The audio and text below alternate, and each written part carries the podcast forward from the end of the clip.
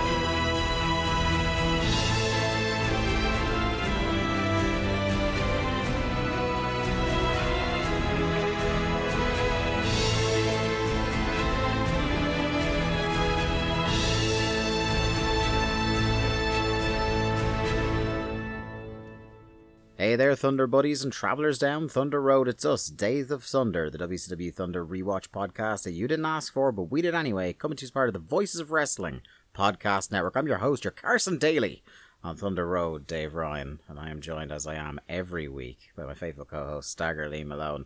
Lee, production issues abound this week. We are uh, a day late and a dollar short for the second week running.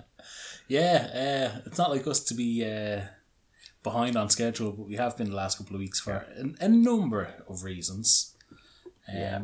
But life just gets in the way sometimes, and I think long-term listeners of the show know that we get royally annoyed with ourselves when when we miss uh, an episode. So um, I do think our hit rate is like, you know, we hit that Thursday almost. Like I think this is maybe maybe half a dozen times in three years we've Yeah. missed. It's- it's so crazy. I, I, yeah, we have a high standard of professionalism on this show. So I hope you can all forgive us, and I hope we can make it up to you with some sensational radio. But how have you been, my friend?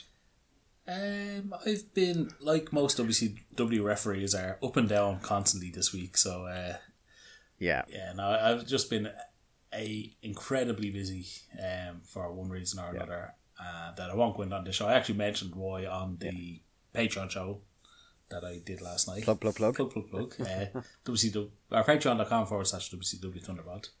Um, But yeah, I did some solo audio last night and I mentioned the, the reasons why we have had to delay recording a couple of times, um, stuff like that. But yeah, I won't go on to too Yeah. much here. But yeah, no, just, but all, all hopefully on the up and up now.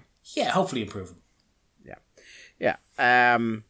So yeah, we're back, and this is uh, not a- regularly scheduled episode. This is um. So cards on the table. we mentioned professionalism a month ago, or a, a moment ago.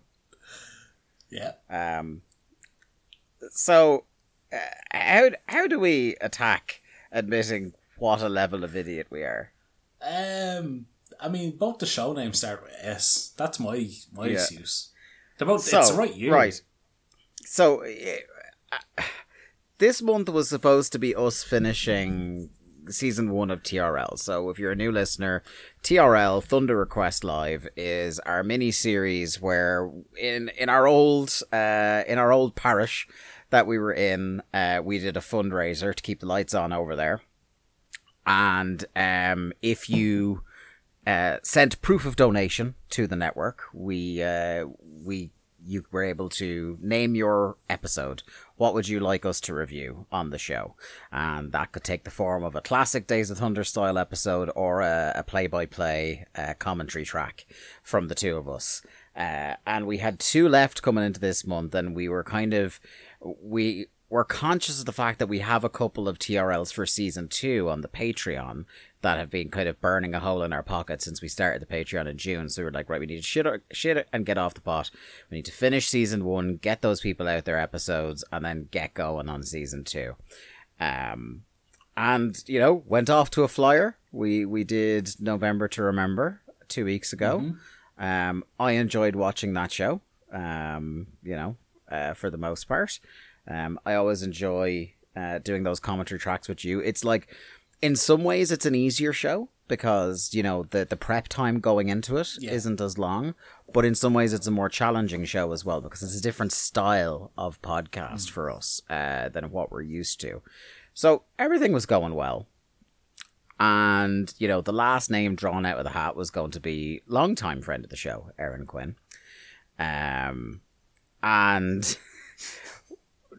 me and Lee were just like, oh yeah, no, Aaron picked Starcade 97. Grant, okay. Now, And we we, should say were both. We've, we- we've held this belief for months that it was Starcade Oh, 97. yeah. Oh, yes, we've, we've for months we've been saying, "Oh, it's great. It's great that Aaron came out last because it's perfect that uh, we'll end on Starcade '97 for reasons we'll discuss at the at the start of the actual review portion of this podcast."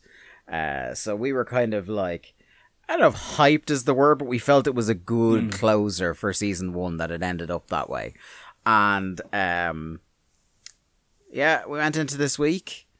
Um, I think we had to delay.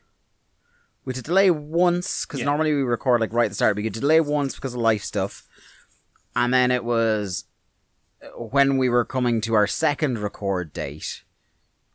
The penny dropped with you Yeah.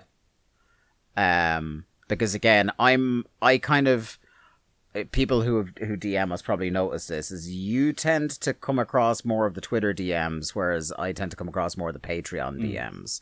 It's just the way it's it's happened. It's not a deliberate thing on our part, but it's just the way it tends to be. That if you get a reply from the Twitter account in the DMs, it's usually you, and vice versa for the Patreon. Um, and you text me and you're like, "Oh shit, Aaron actually picked." Sold out 1997 and we were both uh, like i was certainly about halfway through starcade and i was not prepared to scrap that and watch another th- a different and inarguably worse Yes. uh, three hour pay-per-view. Because when we look back at the message from aaron it was very much with a bond villain-esque cackle that Souled Out 97 was picked and I want to thank her for that once again personally on the air. So we were kind of in a bind, and we were like, "Fuck, what are we gonna do? What are we gonna do?" Because we're the time is running short this week. So hail Mary pass. Uh, we sent a message to Aaron. Mea culpa, mea culpa. We fucked it. um, do you mind if we offer you a slot in season two? Because we're pretty much pot committed to doing Starcade this week. I'm so sorry. And Aaron, lovely as always, very supportive of us and the show. Uh, ex- Found, exceeded found it that, so. I have to say. Oh yeah, yeah. Yeah. Look, uh, in the moment, I didn't find it hilarious, but now that we're here, I find it very funny. Oh, we fucked it like totally. Um, when you told me, I was livid. not with you, not with her, just at the fucking situation. I still, I, I still was- can't understand how I already hit the roof. how either one of us or both of us came to the conclusion that oh, it was Starcade '97, and that's just what it was. Yeah, yeah. It was like we were we had a confirmation bias thing of like one of us would say, "Oh, it's Starcade," so the other one of us wouldn't check the DM. Yeah, we just never went back and checked. you know, just never went back and checked the DM um, until it was. And I don't know, w- there was a chance, Lee. There was a very good chance we could have gotten this far and not known and put out the podcast, and Aaron could have been like, eh. Only something possessed you to check the DM. Do you know what it was? I was Uh, two matches into the show, and something wasn't sitting right, and I was like, I've se- And it wasn't just the show itself. it was like I was sitting there, I was like, I've seen this show before, and definitely recently, and then I was going, hang on, have we watched this show before? Hmm. And I was, I was kind of like, oh fuck, I think we have, I think we've done this show, and I knew we hadn't, but then I started panicking Yeah. and trying to check all our shows, and then I was like, hang on, did I watch the show before we started? Yeah. The Thunder episodes is like, oh no, that's what it was. That's what it was. And I, and I was setting it right in my own mind, going, no, no, you're okay. And I was like, I'm just gonna I- check Aaron's DM just to be sure. Yeah. I, I, I'd already had a fucking shocker of a night before I even started watching it because I started the first 90 seconds before I realised I had stuck on Starcade 99. Because, like, my preferences and my search on the network default to 99 at the moment. You know, so like I keep going to ninety nine, and I hit Starcade, didn't even notice, and I was like, "This, none of this makes fucking sense." this this opening minute or two, and it was thank God. If I had started writing my notes for that, I would have just gone, "Lee, we're just doing Starcade ninety nine. I don't care." Um, but yeah, look, look, let's just celebrate the fact we made it, and I think we have always talked about, and it's always been asked about us will we do Starcade 97? Because for those of you maybe who haven't been with us since the start or don't know your WCW history as well, Starcade 97 is the pay per view before the week Thunder starts. Mm-hmm. So, literally, our very first episode of this podcast was in the shadow of what had happened at Starcade. Um, and we had always joked that Starcade 97, we would do it eventually, and it would be the episode zero of the podcast in a way. Um, and what I think is interesting, and hopefully it will come out in our review here, um, is getting to go back to right before we started this podcast, see where we were, contrasted to where we are. And I definitely found a bunch of times on this show, it was interesting to see where people were, where feuds were, uh, before, you know, the this this Thunder Road began. Um, but yeah, look, we're finally here doing episode zero. It has, it's been often requested, just not by Aaron. so in some ways, in some ways, it's the TRL of the community. This is the most fucking Days of Thunder episode ever. yes, I tell you what, it's the most WCW we've ever been really is. That's what we should have credits at the end of this, produced by uh, fucking Craig Leathers and uh, Keith yeah. Mitchell. is it that we've been watching this stuff so long, we've now got the WCW brainworms? Uh, that's that's what I've got to ask. It's possible.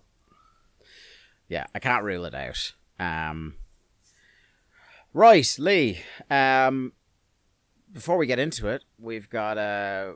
You know, we've got to sell our wares here because this is dropping right at the start of the month. It is. Um, and we've got to talk about our Patreon. Um, so even though we've actually switched now to anniversary billing, so whatever date you sign up on at patreon.com slash WCW Thunderpod, that's the date you'll be charged next month. So you don't have to wait for the first of the month for the new billing cycle anymore. Thank God. I always thought that was a really Ridiculous. stupid way yeah. of doing things.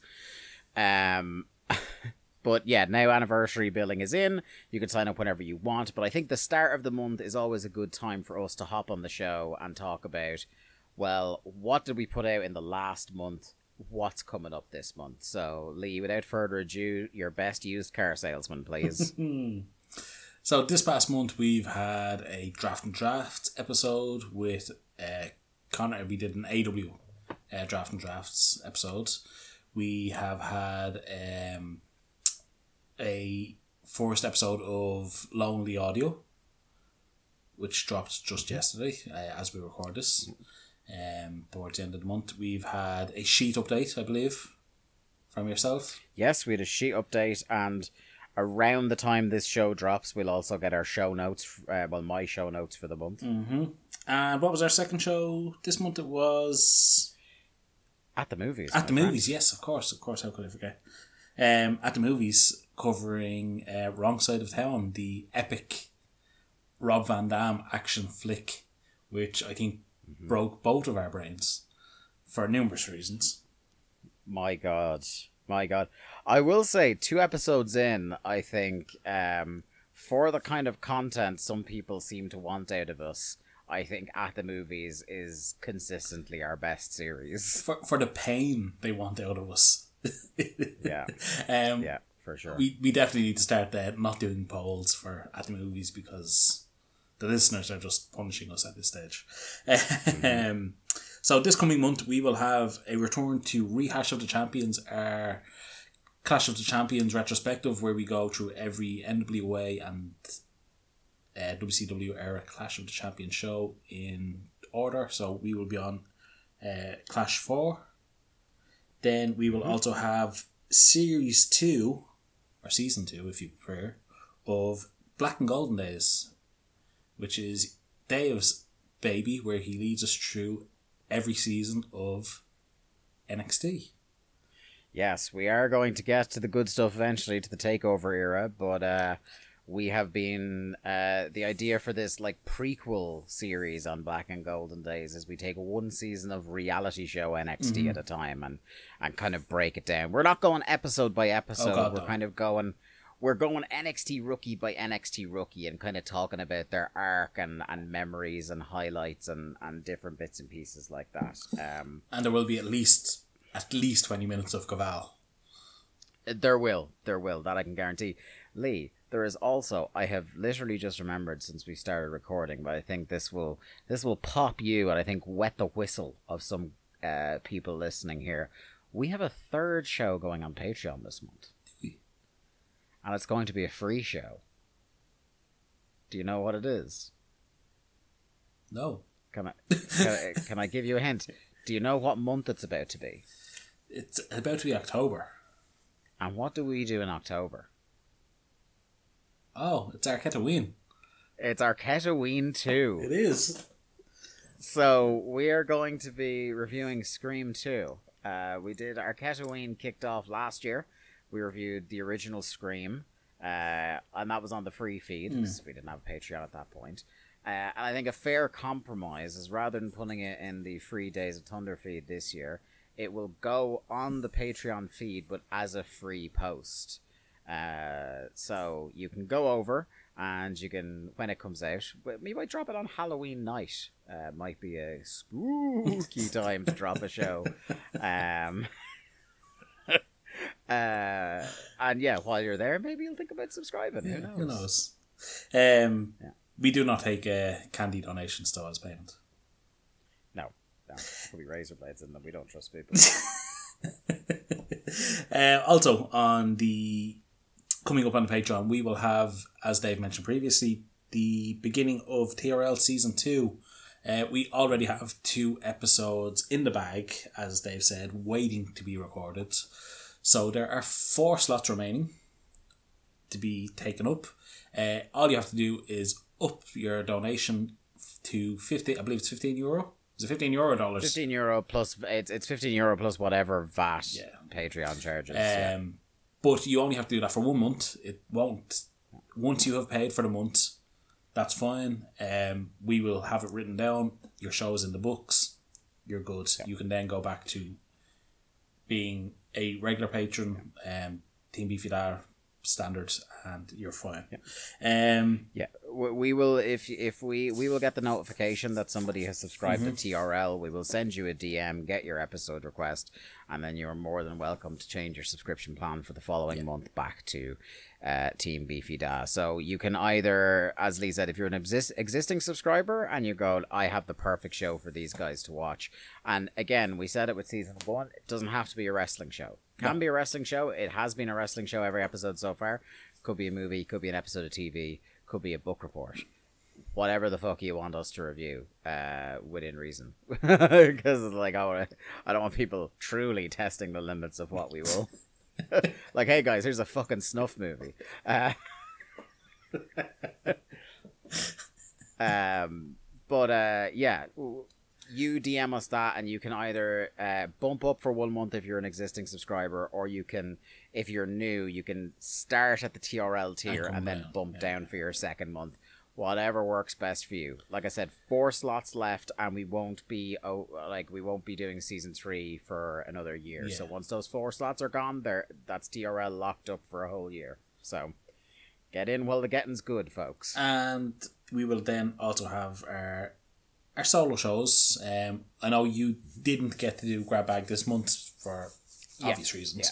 Um, Yeah, we u- we usually do at least one solo audio, so either grab bag radio with me or lonely audio with Lee. I'm after punching the microphone, very professional.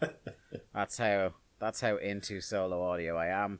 Um, most months we're going to endeavor to have both up.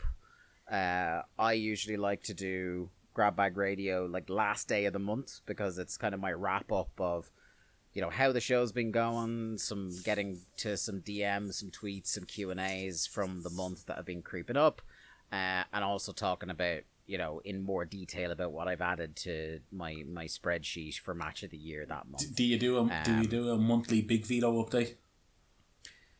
I should. You should. shouldn't I?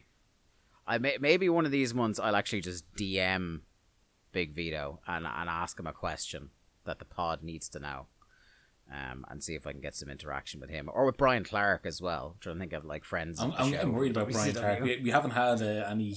I ha- have we haven't been tagged in photos of him and the wife hanging out in the Grand Canyon lately. I hope he's all right.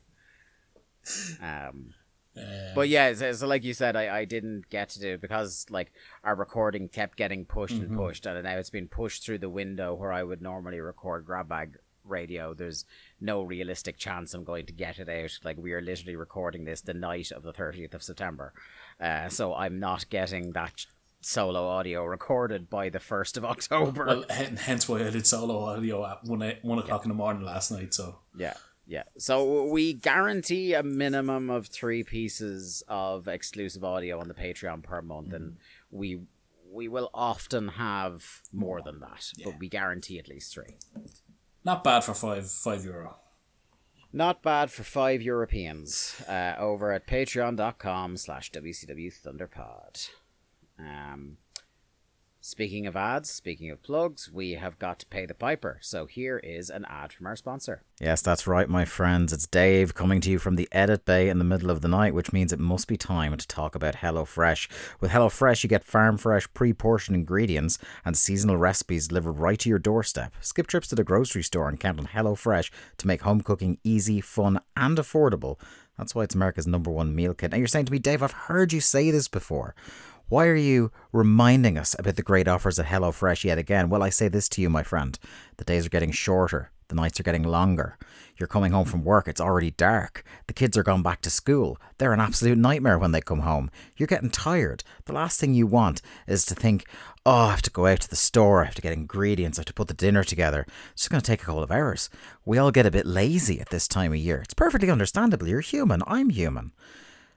But you know what? Our friends at HelloFresh are here to make things just that bit easier for you. Gear up for the busy fall season with 55 plus weekly options and take the stress out of meal planning and prepping.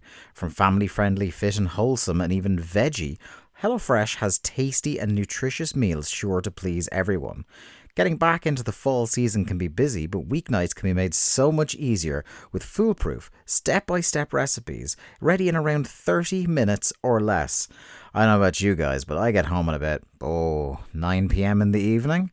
And if I had my pre portioned ingredients ready to go for dinner, my god, that just makes things a little bit easier, you know, especially when I've got Stagger Lee Malone waiting for me to get on the blower to him to record another episode of Hit Podcast. Days of Thunder. How can you avail of this offer? Well, my friends, I shall tell you. You go to HelloFresh.com slash VOW16, and when you're there, use the code VOW16. That's going to get you 16 free meals across seven boxes and three free gifts. I'll say that one more time. It's HelloFresh.com slash VOW16, code VOW16 while you're there for 16 free meals across seven boxes and three free gifts. It's really too good to let that opportunity pass you by. HelloFresh, America's number one meal kit. Back to the show. This is Starcade 1997 from the capital, Washington, D.C. Um, a 1.60 buy rate for what is the most consequential WCW pay per view of its era, the 28th of December 1997. So, right before the new year. I love I love that they would do that with Starcade right before, like after Christmas, but right before the New Year. Oh, mate, I would love that to be a thing now. You know, um, and not in the kind of we're trying to make fetch happen way that WWE Day One is happening. Uh, I would love if Starcade was still around right at the end of the year as a between. You know that like no man's land between Christmas and New Year's where you don't even know what fucking day it is, Where people aren't ba- quite back to work, yeah. but you know when Starcade is, brother.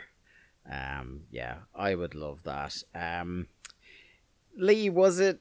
How was it for you getting back into the 1997 mindset? Odd. It was very odd. Um, I don't know about you. It kind of threw me off at certain points. Um, I don't know if I didn't enjoy the show because it was.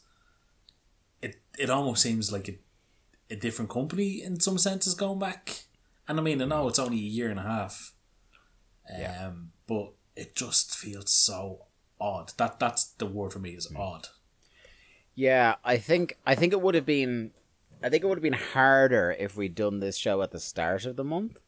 You know, when we'd just come off um, a 1999 pay per view. Um, I think it would have been weirder. I, I, I kind of think because we've done the at the movies and the um, TRL. the ECW show uh, in between. I think it's made it slightly less odd, but yeah, still, I would totally. It was. It felt anachronistic. It felt like, oh yeah, this is before the thing I remember this guy doing most recently in my head. So I'm having to go back in time. It's like, oh, this is before that person turned on that person. Like it's definitely weird. Like for example, going back and seeing Saturn and Raven as a as a pairing here and they're appearing in 1999 as well. But in between, There's so much in between. Yeah. yeah, um, stuff, yeah, stuff like that is weird. Going back, like you know, we're at Page being like sort of a heel, sort of not. They don't seem to really have an idea what the character is right now. Going back to the classic Page, we love rib tape, Mm-hmm. uh, huge pops, uh, yeah, U.S. title. Um, so yeah, it, it definitely Uh, it took some getting used to. And I I mean, the thing, the worst thing on the show, like the absolute worst thing on the show, is Dusty on commentary. Oh my god. The amount of times that I had to hear Destiny, baby. Within the first four Oh, minutes, the word has to have been said twenty-seven times. It it because we haven't heard him on commentary in so long. It it remains a fucking mystery to me how a man so notably charismatic, like is you know, it's the one thing you know above all else Dusty Rhodes is known for. Like more charisma than should be able to fit in one man. Mm-hmm. and yet is so ungodly bad at commentary, particularly in moments on this show where he's trying to ad lib. Like it's genuinely shocking. Because, Genuinely, like it, if he didn't have such a distinctive voice, I wouldn't know it was the same person as Dusty Rhodes, the wrestler. but see, it's the whole thing of being able to get himself over and then the, having the job of getting other people and their stories over. It's a totally different thing. Um, I mean, just put Bobby Heenan on fucking commentary. Like, you don't need Dusty. Yeah. You, you absolutely don't. Um, I suppose at least, you know, one thing we do know is that he would only be on commentary for about another month. Because I think it's like the first or second pay per view in the Thunder run, isn't it? Where he turns and joins the NWO, and that's the, the end of him on commentary then. Yeah, I think it's I think it's the first pay per view he turns on, and then he's accompanying Scott Hall for the second one, and Yeah. then he's kind of gone. Yeah. Um.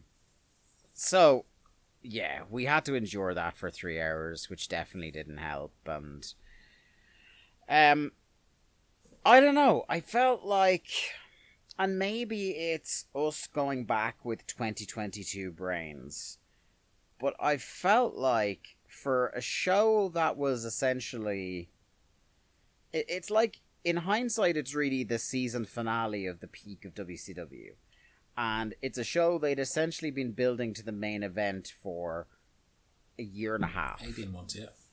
And with that exception, and maybe one other match as an exception, the show felt really undercooked. Yeah. Um, I and and such a again, people are flooding into this building. Uh, they want to see Hogan versus Sting, and even they, who are totally bought into the product, totally bought into the main event, could not give a fuck for three quarters of this show. Like they'll pop for entrances and finishers, and the odd wrestler, but yeah, they, they you you could tell there's a palpable sense uh, sense of all these matches are just killing time till we get to the main event. I also think it doesn't help that a lot of the card is trash. Um, Yeah. But here's a comparison to make. Like everyone talks about how WrestleMania 17 is the end of the Attitude Era, and you you have that as like something that WWE had built to for. It was only about what five months they'd kind of spend building. Like I know uh, Austin Rock was kind of, uh, like what was it a month and a half's build they really did.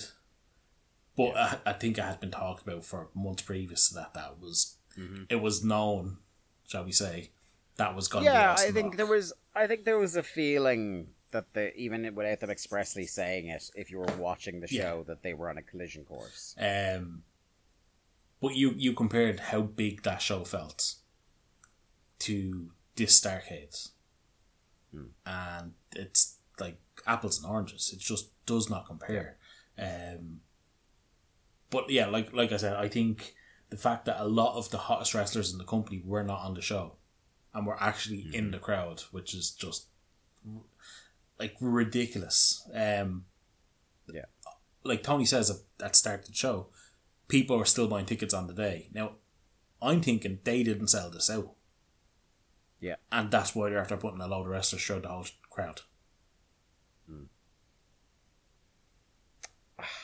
Yeah, I uh, that that would make sense. I think that um, they've done the the occasion. They I, I I can understand what they've tried to do right by making it seem like even the wrestlers don't want to miss this shit. But I think it's what it's ultimately done is poorly served the event because it makes it look like again glorified seat fillers Yeah. like at the Oscars. Um and it's also made the wrestlers look like geeks. Yeah. Like how ridiculous You does know. Kanyon look or Mortis look sitting out there in his full mask and gimmick Yeah. for three hours watching a wrestling show. Especially when like for example, the one big name I can think of, Kevin Nash isn't even in the fucking building. And Scott Hall is, but Scott Hall isn't going to be caught dead sitting in the crowd for this show. And Um, it it, it it's all geeks. yeah, it, it's just crazy. Like I think we've mentioned this before. ECW would make a big deal of certain matches by having the whole locker room come out and stand at the entranceway. Now, mm. if they wanted to do that once Sting is in the ring, just have the whole of the WCW locker room come out to the entranceway. One, you can say, "Oh well, look, they're stopping anybody from the NWO getting involved." Yeah. And two, it's like they're all here to see this. They want to see. They want WCW to win. Mm. It would feel so much bigger than fucking Louie Spicolli hopping the barrier to come in and celebrate. Like, Yeah. Or even like um, you do the cheesy thing they used to do a lot during the invasion, where you'd cut to the back and the whole locker room were united watching it. You know, like just, I guess it's one of those, and it's something I feel like I say a lot about WCW. Anything but what the thing They they, did. uh, anything but what they did would have been better. You know, um, yeah, right. Let's let's get this thing started. We have a cold open on the Sting video package. The one when you think about the Crow Sting video package, it's that one. You know, he's in the ruins of the building in the rain. You see, uh, you know, chilling things being uh, coming up on the screen. I I appreciate the line. He seeks the ruin of one man. Um, which definitely look. The one thing I will say, we talk about how undercooked a lot of this show is, but they got the big main event feeling for that match. They absolutely You know, I can't fault them on that. I'll fault them on some stuff about the main event later, but when we get there, we'll get there. Um, we open up on Tony Schiavone. Perhaps the only time he wasn't saying this in a hyperbolic way. He said this is the biggest night in the history of our sport. Um, definitely was for them this night. Again, a year and a half uh, build for the company that was not exactly known for holding their fucking hand um, on things. Uh, we've got like they, they show their first shot of geeks in the crowd, and I love the uh, the duo of Rey Mysterio Jr. and Glacier just chilling together. And I, I want to see them solve crimes. I would actually like to see them as the cast of Wrong Side of Town too. well, I was thinking, do you think Glacier sold Rey his first pair of uh, contact lenses? Oh, possibly. He's like he just sees Glacier. He's like, I like the cut of that guy's jib. Um, Tony Tenay and yes, Dusty Rhodes on the call for the night. Uh, we see Harlem Heat and some more dorks in the crowd. I think Booker and Ray are the two I feel sorriest for. I mean, what what do we say literally from the beginning of this of our show, Days of Thunder? Booker T, Yeah. man, and here he is sitting Yeah. in the fucking crowded circuit. Yeah, you hear him at one point because during the main event they they focus in on him and you can hear him say WCW number one. It's like I don't need this guy as a fucking cheerleader. I, I I'm not having that. Um, I the one thing I did lose it for though is that they showed a picture of Hugh Morris in the fucking nosebleeds. Yep. which is really fucking funny and yeah, that's where I'd put him too. And then we got about a half dozen Bethanies Yep. uh, here. Uh, to, I, I love, right? So, this is the first opportunity where they throw to Dusty, who has to ad lib about how excited he is for the main event. And god damn it, much as I'm sure they respect, you know, Dusty Rhodes' history in the business, Tony and Tenay couldn't have looked more bored during fucking whatever the fuck Dusty was saying. He had here. like 30, 30 to 45 seconds to fill. Yeah. And my god, did he struggle. Yeah. I mean, technically he filled it because he didn't fucking shut up. But could I tell you one thing he said? Apart from De- uh, apart from Destiny, No. Yeah. Yeah. Um, we get told that Kevin Nash is ducking the Giant according to an NWO press release. More on that later, sadly. Our opening contest is a WCW Cruiserweight title match pitting Eddie Guerrero versus Dean Malenko. Um, yeah, I I was kind of like, okay, at least we're getting two guys we like wrestling each other in the opener. Two guys who are not strangers to one another, nor strangers to us covering a match between the two of them on, on this very show. Mhm. Um, going all the way back to uh, us sitting on a couch with Bose Johnny in, uh, in Oberhausen, recapping was the night the line was crossed. Ooh, was it the night the line was Crossed? It could have been. One of their ECW matches. Um, yeah, basically, uh, we covered the not famous ECW match, I think. Yes. Um, but yeah, no, look, I think Tenay even mentions it, it's like these guys have been partners recently on TV. They're no stranger to each other. They came up together. They kind of got good together, shall we say?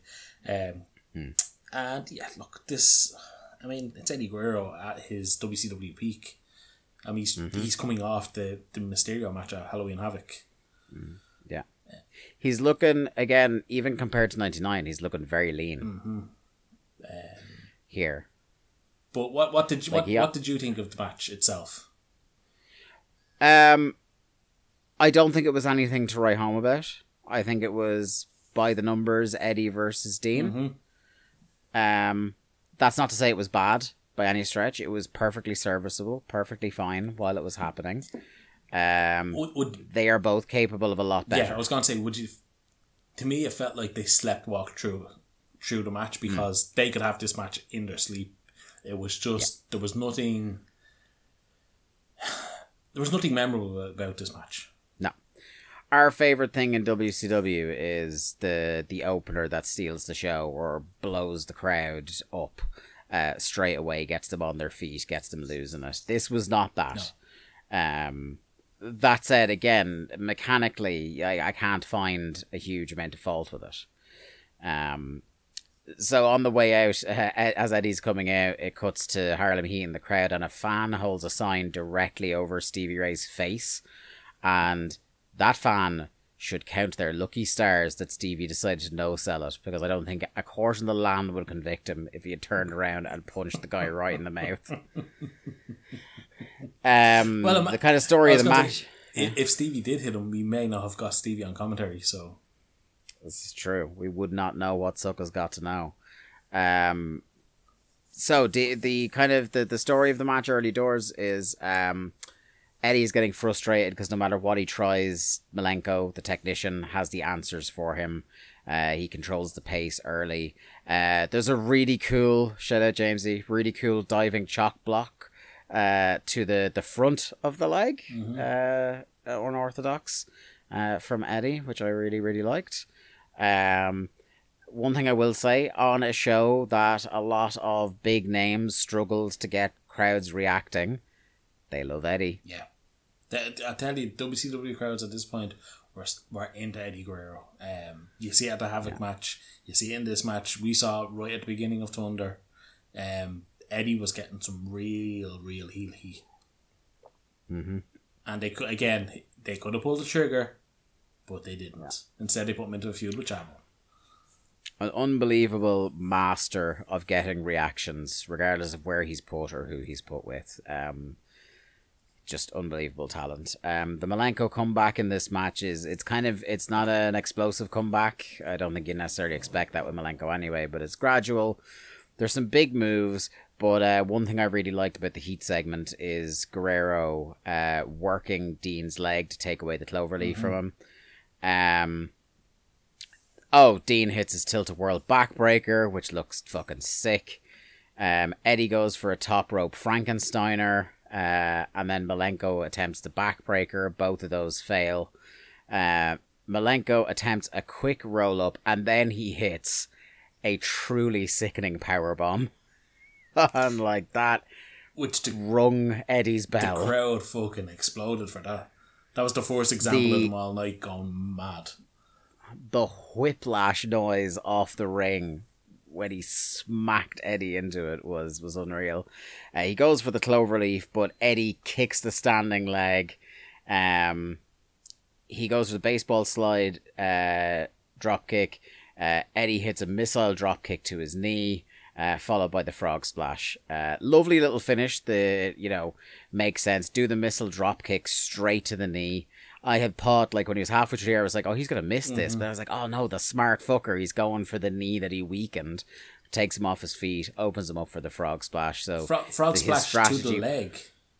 to the leg, yes. So he had he had taken away Malenko's, you know, uh, ultimate weapon, and also opened him up for his own finish. So you know, again, like I said, mechanically, logically, I have no, I have no notes, uh, no flaws to pick in this. It just, like you said, it was them kind of sleepwalking through a gentleman's three star you know whereas they are capable of we know they're capable of go, breaking above that four star range um but you know I, I guess as well there's kind of you know knowing what they those guys are like there's probably an acknowledgement that's like people are fucking here for us Well, like, well, I, do you know I what was I going to say, considering the commentary for the whole of the match is about who the referee is in the main event.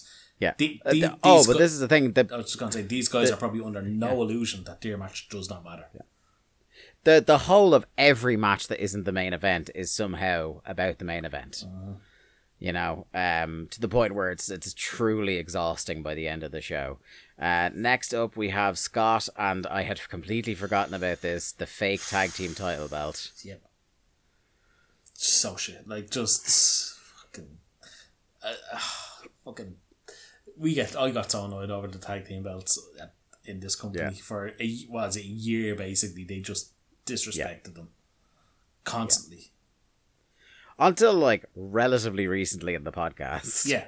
Until that that last tournament. Which they even Yeah. fucked up at the beginning. Yes. Had to rerun it. So we wa- what like Um, 14, 15 months of just the tag titles being absolutely nothing in this company. Um, he says sur- he does the survey. He says no one is interested in the main event tonight. Uh, or sorry, no one is more interested in the main event tonight than him because he gets to wrestle the winner next month. Uh, bad news for everybody tonight is that uh, Kevin Nash, who he refers to as the six ten genetic marvel, isn't here. Uh, he wants a ref so that Frankengoof, the giant, can be declared the winner. As he starts walking around doing his impression of the giant, Giant himself comes out. Uh, Giant says he's a patient man, and sooner or later, Kevin will find out who the real Giant of WCW is. Uh, Scott swings at him, and Giant beats him up. Huge press slam, huge jackknife. He goes to the choke slam, teases it, but then hits a jackknife. And I gotta say, this was uh, in one of the like my kind of big thumbs up things for the night.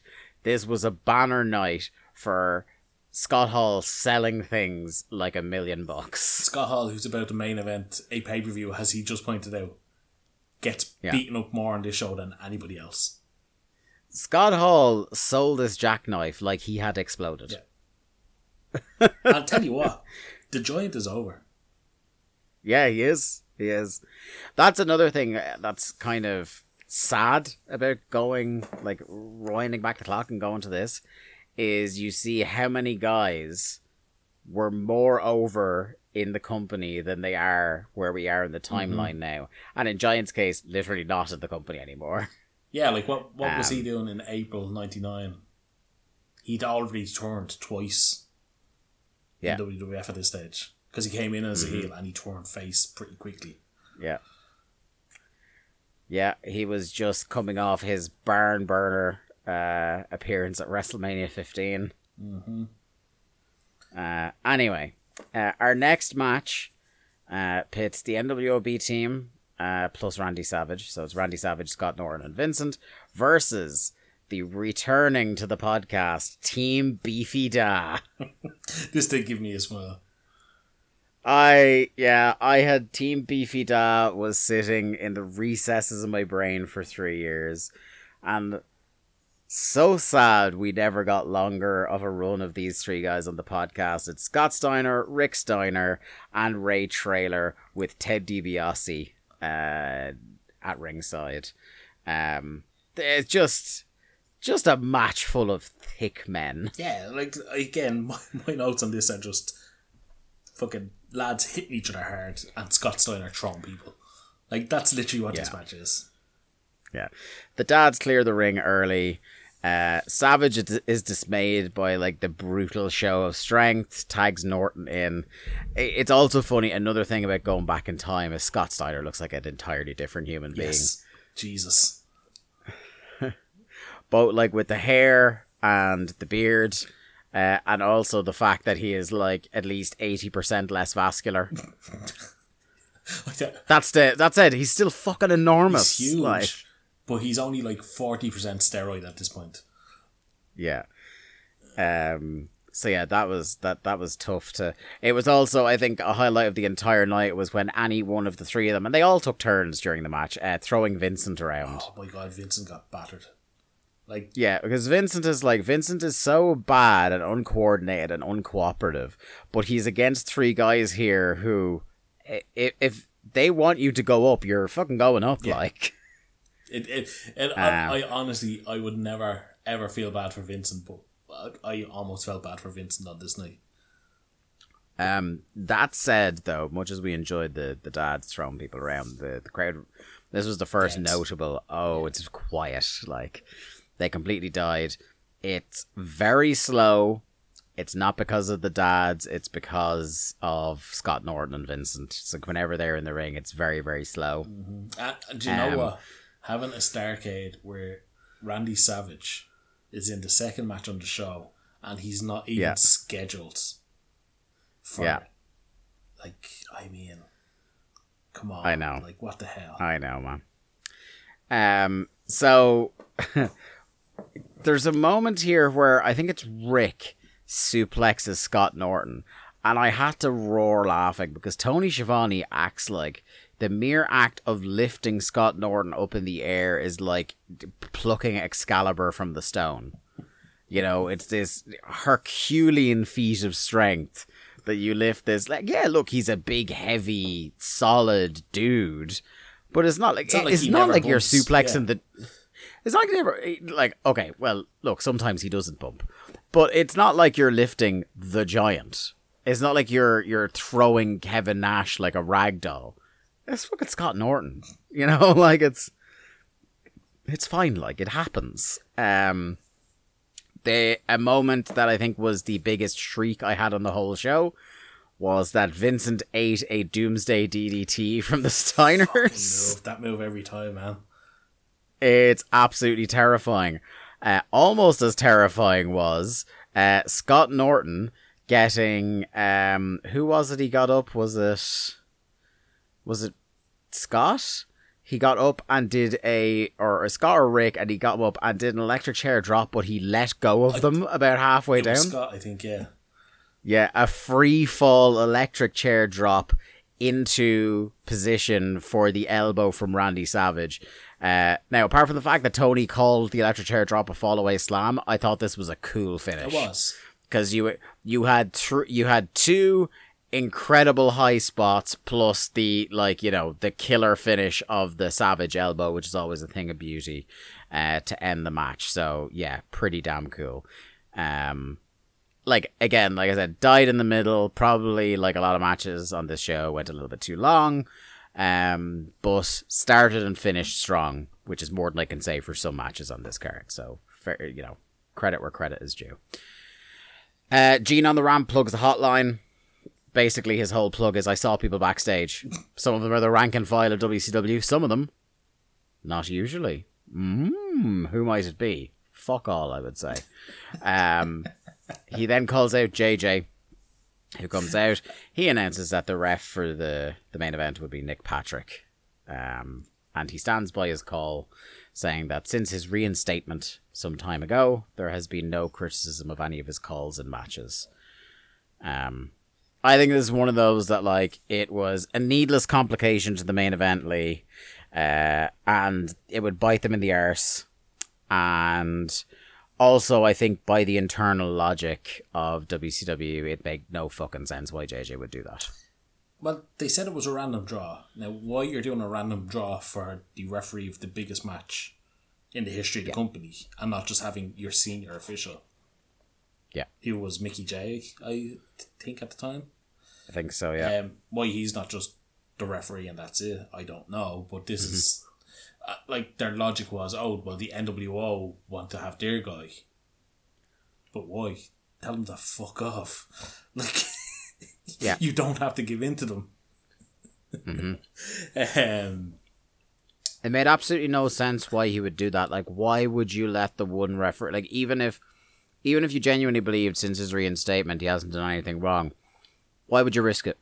Why would you risk it? Like you said, in the biggest match in the history of your company, on the night where you might take that title finally back to the company, why would you do it? and th- It's an un, it's an unforced error. and then like it's only watching the show in retrospect where they hammer the referee and the controversial choice and this and this and it's just like like they telegraphed it so badly. Within five seconds of him announcing Nick Patrick, you knew what the finish was going to be. It's just so fucking awful. You know. It's so awful. Um, like they did everything right getting to this point, and then on the night Yeah. they just fuck it so so badly. fumbled it at the goal line. Not even a 10 yard line, at the goal line. This was the night they were doing it and they fucked it. Anyway, I just get I'll just get mad if I keep talking Yeah, about this talk segment. about that at the main event.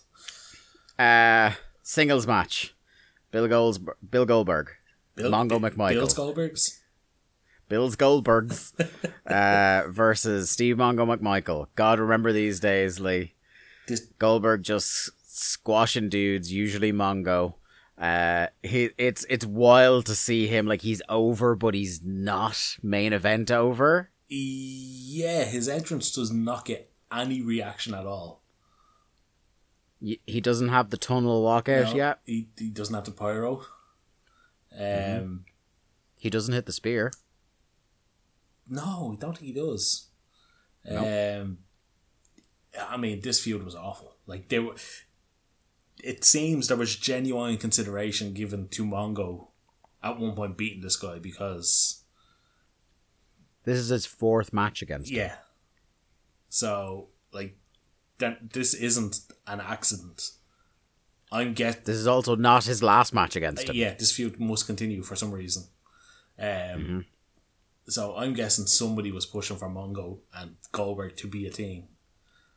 Can't imagine what influential people that Mongo might have been friends with who were in favor of that. But anyway, um, one thing I do like, you know, it's a feud, and a spot I do love in wrestling is meeting in the aisle and starting the hockey fight out there. I like that. Uh, one thing I immediately didn't like that took away from my enjoyment immediately was the commentators pretending to be baffled that they didn't know why the bell didn't ring. It's like it is it is the most established thing in wrestling that if the Jump fight at the starts outside, the Yeah, bell doesn't ring, yeah. they go inside. It fucking everybody, like children, in the audience know that. And fucking Tony Schiavone, Dusty Rhodes, who I no doubt has been involved in a hundred matches that didn't start, that the bell didn't ring for about 10 minutes.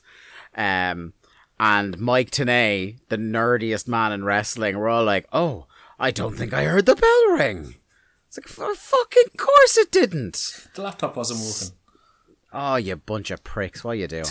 Um, they mentioned that these two hate each other so much that since they got to the building, they had to be separated all day. Uh, on their little jaunt around outside the ring, Goldberg finds a Japanese table. Um, it must have been very quickly after this that they changed to the just a standard balsa wood dark wood yeah, 'cause it was tables because regular one. I don't remember seeing these very often. I think I maybe I maybe do you remember there was one early pay per view where Saturn goes to do his splash and the table doesn't break because it was one of those tables. Yes, that's right. Um, Yeah, but like very early doors in our run, they they replaced them with you know the the, the wrestling table. Um, but yeah, he get in the ring, big shoulder tackle, walk and brawl around the ring. Can I say? One, I think this is the first Mongo match we've covered in quite a while, and uh, I think it's a good opportunity to um, share, our, I guess, our, our sympathies with the man's health situation at the moment. Um, you know, our thoughts go out to him and his family. Um, in this match, I had forgotten how badly mismatched Mongo and the concept of professional wrestling were. God bless him. It was never for him. And something as simple as forward roll bumps. He just cannot do them. Dude, like dude was so stiff, and I get it. He he played football, like he had a whole damn football career, and then became a wrestler. But he's Yeah. just so immovable. I cannot imagine anybody being in there with him and trying to get him. Hmm. Never mind into position, but to do something just a, a basic wrestler can do. I- I, I suppose it's a conversation we've never really had, in that I, I do believe there was something you could do with this guy in wrestling. I don't think wrestling was it. I think this guy is like uh, you know maybe a heater who gets involved in some walking brawls as kind of like the diesel to someone's Shawn, but never actually has his own matches. Mm. Cou- There could have been something there. He's definitely, you know, and we don't like his promos either, but he has a charisma. I I think that like just as you were talking about there, I think a great spot for him would have been the JJ Dillon championship committee thing where he's just he's a representative of the company and he represents tradition and wrestling tradition and he's he's always been a fan and he you know he was brought in by Turner to be the head of WCW. Or do you know what was a great use of him as well? The build up to WrestleMania 11. Yeah. This is one of LT's mates who got involved. He got involved at one point Mm-hmm. He in a did, yeah, brawl, yeah, didn't he? Yeah, yeah. In the build up to that Bam Bam match. So that's a good use for him. But having him, something I could never understand about his WCW run was one, how often they exposed him in singles matches, and two, how often his matches went way longer than they had to. Somebody had faith in him. I'm not saying he should have got. I'm not saying he should have gotten the Goldberg push. When I'm saying he should have had Goldberg length matches, and why, why in the world him and Goldberg have matches that go way longer than a Goldberg match should, I will never understand it's because it expo- it exposes both of them. it's something you you brought up before we started recording. The agenting on the show. The oh, the agenting on this show was horseshit. Um, the nadir of which is the two matches. Bef- uh, was it the two matches before the semi main? Uh, just I was I fucking went crazy. But yeah, this is this is real fucking bad. Uh, his forward roll bumps are in slow motion. There's uh, a standing shoulder tackle that Goldberg does where they completely miscommunicate, and Goldberg looks to be a bit pissed and just like shoves Mongo.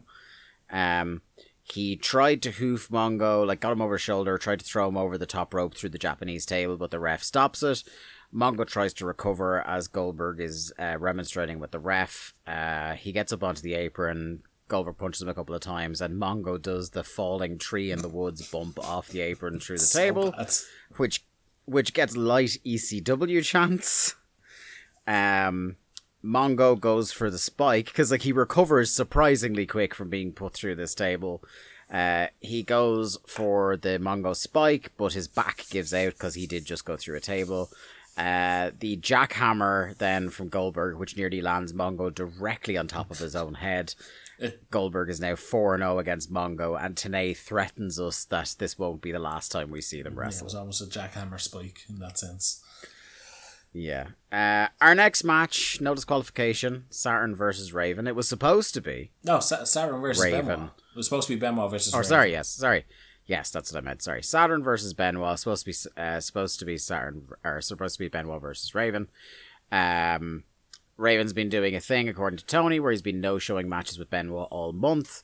Um, this segment starts with Dusty trying to ad lib his hype for the main event, which fails dramatically. Um, Raven comes out and reminds everybody he's not going to conform to what's expected of him in the company. He's not going to conform to WCW rules. He says his contract uh, stipulates that he can choose who he wrestles, where he wrestles, and when he wrestles. He has decided not to wrestle tonight, and he has picked Saturn to finish what he started. Um, much as I think they would overuse this thing of Raven deciding not to wrestle, particularly during the emo Raven phase where he was on his losing streak. Um, I do think for the right baby face, the idea that I, I always do love the idea of going through the underlings one by one to get to the final boss.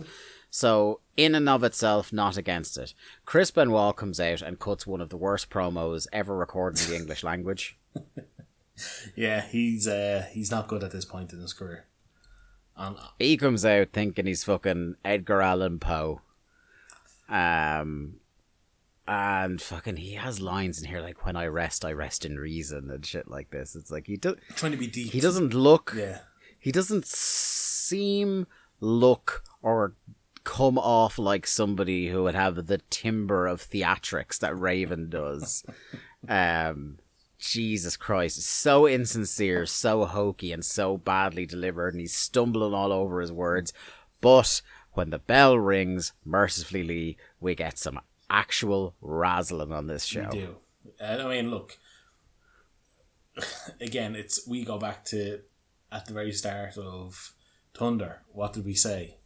Booker, Benoit, Saturn, DDP. They're the four guys that really carry us through the early months on the show. And yeah, getting getting these two in a match together on this show, like we, we just needed more of this and less of the next match, basically. Um, Yeah, it, it it's funny that in like in some circumstances you'd be like, holy shit, like I I wish these people would wrestle somebody else, but it's kind of in this case. I find it cool that where we are in our timeline, these three men are all still in each other's orbits. Well, I mean, what what was Raven's promo before the pay per view match was? I've been fighting Chris Benoit for the last eighteen months. Yeah. It is. It's unlike again. uh, Look, we're we're beating our own talking points to death here, but the Raven thing in WCW, like it's one long sprawling storyline in which the characters kind of rotate in and out. Like Benoit, Benoit isn't continuously between now and where we are in '99 feuding with him they rotate in, they rotate out, both flip between face and heel, and they come back against each other in a different context. But it all feels like, from the Raven point of view, it all feels seamless, like another chapter in his story. Um, and I, I, I, I don't know how much kind of like people going back and revising the Raven run in WCW there is out there, but I feel like we've uh, kind of as a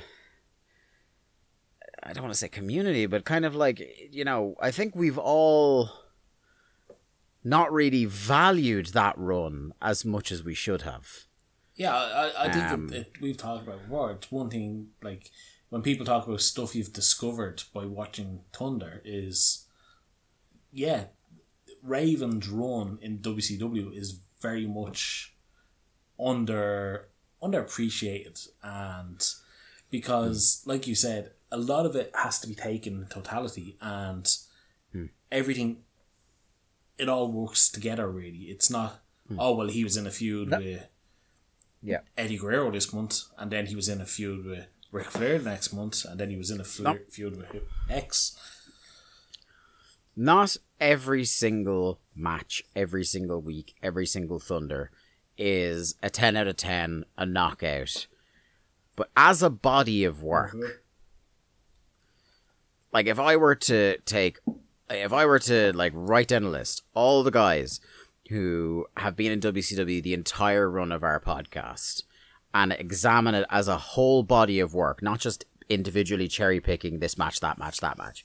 As a body of work, I would find it hard to find anything as consistently engaging as Raven's arc throughout this time. Mm.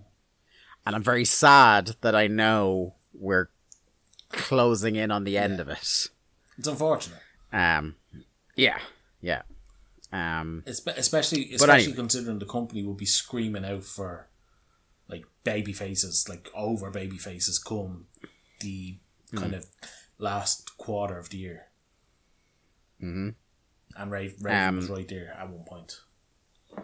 We get mostly Saturn early on in this match wearing uh, Benoit down, punishing his head, punishing his neck. Uh, geeks in the crowd, including Greg the Hammer Valentine. Wh- Why is that man employed in 1998? Well, late 97. It's a po- so a point I wrote somewhere in my notes because I think they show him twice on the show. Do you think Greg the Hammer Valentine has made more money off appearing in the crowd at wrestling events than he has actually wrestling? Hmm.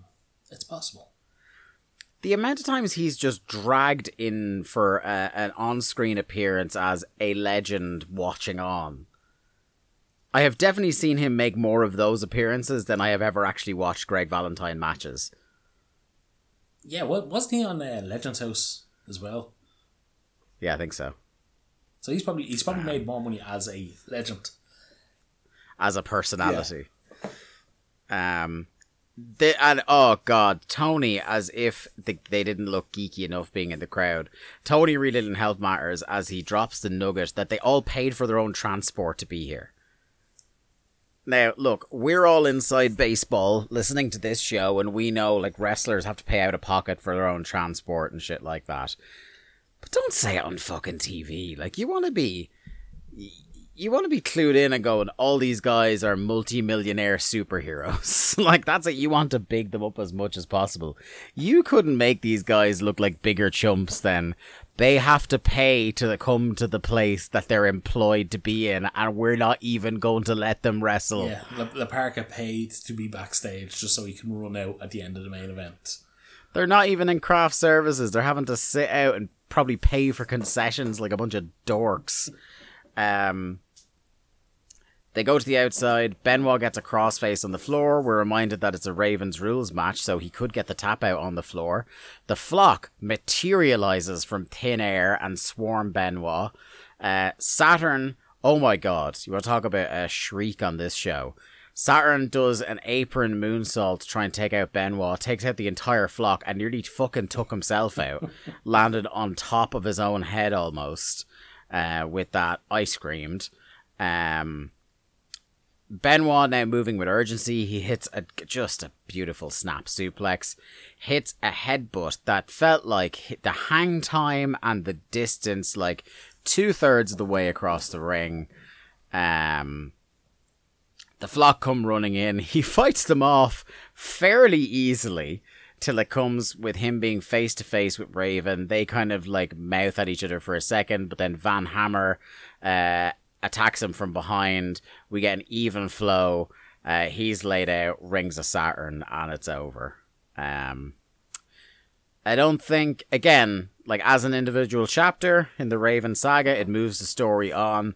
I don't think this is as much as Saturn versus Chris Benoit can to deliver. But that said, I think kind of by default, it's the best match on the show, probably. Oh, it's the best match on the show, without a doubt, for me. Um, Yeah. But it's, yeah, it's that whole thing of, it's kind of a secondary thing to the Raven Benoit feud, which we know goes on right through the first quarter of the year. you have the Raven, DDP, Benoit stuff all through right, Yeah. right up through uh, Spring Stampede, I think. Um, Yeah. But yeah, no, just um, a good match between two good wrestlers, Yeah. which is something we didn't really get enough of on this the whole pay per view.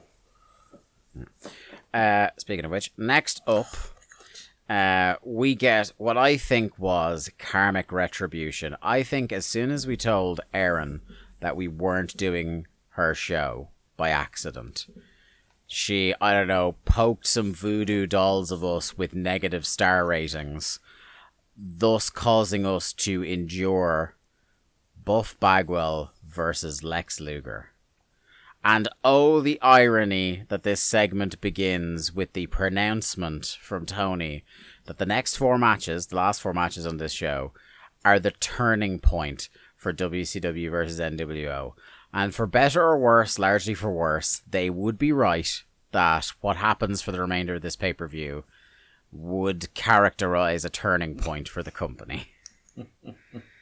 Uh, I mean, if it's a turning point that you have checked out Lex Luger being a focus of your fucking show, I mean, just like, could Lex look any less interested? Lex, not only in how checked out he was, but in how much. Firstly, Buff buries him by saying Lex Luger more like Lex, Lex Loser, which is great. I did laugh at that. But also, Tony. Tony tries to leap to the defense of Lex and disprove the Lex Loser moniker. But in doing so, reminds people that this guy was world champion at the start of this year. It wasn't even the start. And of the here year, he is it? now. It was, Well, they said early this year, so I can't remember the exact date. it was the middle of Um, the year. it was- felt like was the Ap- April? Nah. Later no, than that? I think it was late. I think it was July or August So- because. Oh God! So this is how quickly he's fallen this far. Yeah, because it was the 100th episode of Nitro. And then I'm pretty sure he lost it back to Hogan about two weeks later at Road Wild. God, like it's Tony reminding us that this guy was world champion at any stage in '97. He probably thought was doing him a favor, but if anything, it just made me feel sad that he's this checked out and he's fallen this far. That he's four matches from the top, having a fucking stinker. Mm-hmm. With and this is the buff before the neck. Yeah. So this is this there is there is not the excuse that post neck injury buff has where he's not mobile anymore. Like this buff could still go if he wanted He to. just chose not to. And he didn't. He chose not to, and Lex certainly wasn't going to persuade him otherwise. This match fucking awful. It had no no right being on this pay per view. And the fact that it's the It had no right happening, Lee. the fact that it's the longest match on the show is just an This absolute match- joke. This match was 17 minutes long. And it was 17 minutes of kick, punch, chin lock. That's all that fucking happened to like the last 45 seconds. Sometimes there was a kick, punch, chin lock outside the ring. That was about as much variance as you got. Uh, and It was hideous. it's such an insult to not only the audience but to the wrestlers, Booker T in particular, that they show him on camera sitting in the crowd and you have these mm. two fucks in the ring just doing absolutely nothing. And the crowd could not give a fuck. And do you know who I would like to talk about here? I would like to talk. I would like to call out Dave Meltzer about this because Eric. this wasn't this wasn't the lowest rated match in the Observer newsletter on this show. Right? The lowest rated match on this whole show was Goldberg and Mongo. Okay. Goldberg and Mongo got minus one star. Which I think is look, it was a bad match. I think minus one star is a little bit And this, harsh. this is still when Dave actually didn't give a fuck, so he would give more than the stars. Well, well, no, because it- this match, Buff versus Lex, got plus half a star. You are not telling me. You are. You are not Lee. You're. There is no. I know you like being devil's advocate. There. There is no rational argument on this earth for why this is a star and a half better than the Bill Goldberg Mongo McMichael match. The the the if it was flip reversed, I'd be like fine. Hmm.